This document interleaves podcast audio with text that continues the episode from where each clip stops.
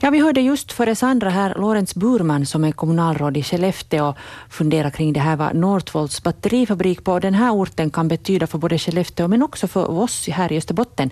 Då batterifabriken är färdig så kommer den att sysselsätta ungefär sådär en 2500 personer och dessutom också sysselsätta en hel del underleverantörer både i Sverige men också här i Österbotten.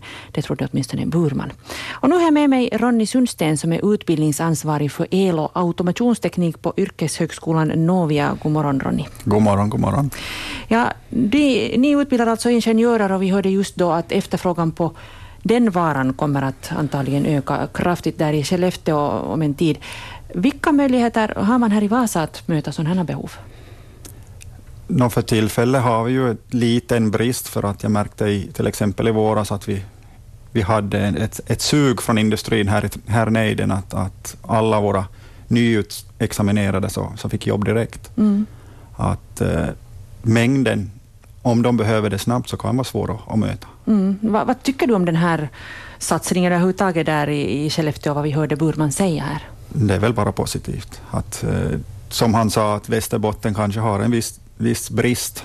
Det bor ju inte hur många människor som helst där. Och, och redan tidigare har, har vi vetat om att till exempel inom el och elkraft har det varit en bristvara. Mm att det har inte varit tillräckligt. Eh, folk har inte studerat det tillräckligt mycket.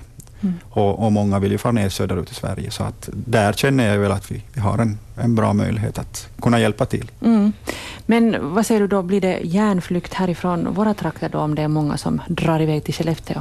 Ja, om det sker så då är det ju klart en järnflykt, men att eh, vi har ju industri här i, här i nejden som, som upp till nu suger våra ingenjörer ur skolan så att säga direkt. Mm.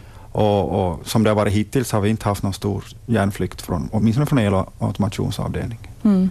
Vad tror du nu då, blir det, blir det problem för våra egna företag i, i längden att få bra arbetskraft då, om, om Skellefteå börjar konkurrera väldigt mycket med våra, om våra ingenjörer? Da, inte på lång sikt, det tror jag inte. 2500 är ju inte en enorm summa. Som man, vi tänker bara på vår industri här i Vasa, att vi har ju, vi har ju 10 000 ingenjörer bara här. Mm. Att då är 2500, det är klart det är mycket, men att det är ju inte bara härifrån förstås de försöker ta. Mm, nej, det finns ju också trots allt ingenjörer i Sverige också. Ja. Mm. Uh, vi hörde också att Burman pratade här om att det behövs underleverantörer. Vad kan det tänkas innebära för våra företag, tror du?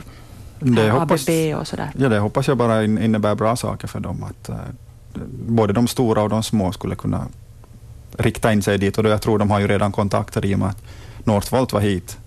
Att eh, månne inte man är något sådär beredda redan på, på förhand. Mm. Hur är det med er då, hos er och er utbildning och sådär? Hur beredda är ni på det här med att batterierna kommer? Ja, vi skulle väl kunna vara lite mer beredda, men, men redan när, när det började talas om Tesla så började vi fundera på att okay, vi måste väl också vara, vara beredda. Och vi har faktiskt så att vi har en läroplan, en ny läroplan som ska börja till hösten. Alltså vi har nya kurser som vi ska hinna och börja lära. Och det, där är en tanke då att, att börja satsa lite mer mot batterikunnande. Mm. Att det är klart, vi har ju bakgrunden, att vi vet hur, hur det borde fungera, men att vi kan ju börja nischa till oss lite grann. Mm. Hur vanligt är det, det här att man kan batterier inom, inom ingenjörsvärlden? Är det, är det något kunnande som är ganska allmänt, eller är det just så att det är vissa som satsar mera på det här? Jag tror inte det är riktigt allmänt ännu, nej. utan det är vissa som har börjat lite tidigare, där de har haft kring, kring det här industri som har haft lite intresse i det. Mm. Ja, du sa här att, att era ingenjörer sugs iväg direkt från skolan nu, så det verkar som att det finns stor efterfrågan på ingenjörer just nu. Just nu så är det så, ja. Och att, att eh, i våras när vi utexaminerade några stycken, så, eller 30 stycken ungefär, så de, de hade allihopa jobb och, och, efteråt så hade vi många kontaktförsök där de sa att har ni inte några? Att, mm. att då märkte vi en, en sån där plötslig boom. I mm. fjol hade det varit lite lugnare redan, men i år så var det mm. helt okej okay mycket. Mm. Så det verkar som att folk börjar se lite mer mm. ljus i tunneln? Ja, man börjar satsa framåt. Mm. Vi funderar nu på det här med Tesla, som ju då har diskuterats en hel del, att om vi skulle få den här Teslas fabrik hit. Vad tror du då om, om man nu börjar etablera mera samarbete med Northvolt och så här, och tror du att det kan påverka också en, en Tesla-etablering? Ja, det gör det säkert, men åt vilket håll är väl svårt att säga. Att, uh, det är klart att om vi, vi skulle få upp ett samarbete med, med Northvolt så säkert lockar det lite grann att, att här finns det färdigt beredskap. Mm. Men då å andra sidan att, no ja, jag vet inte hur de tänker. Att logistiskt kan det ju vara också bra att de är nära varandra, men, men man vet inte hur mm. de tänker. Ja, de ser sig mera som konkurrenter ja. istället. Mm, precis.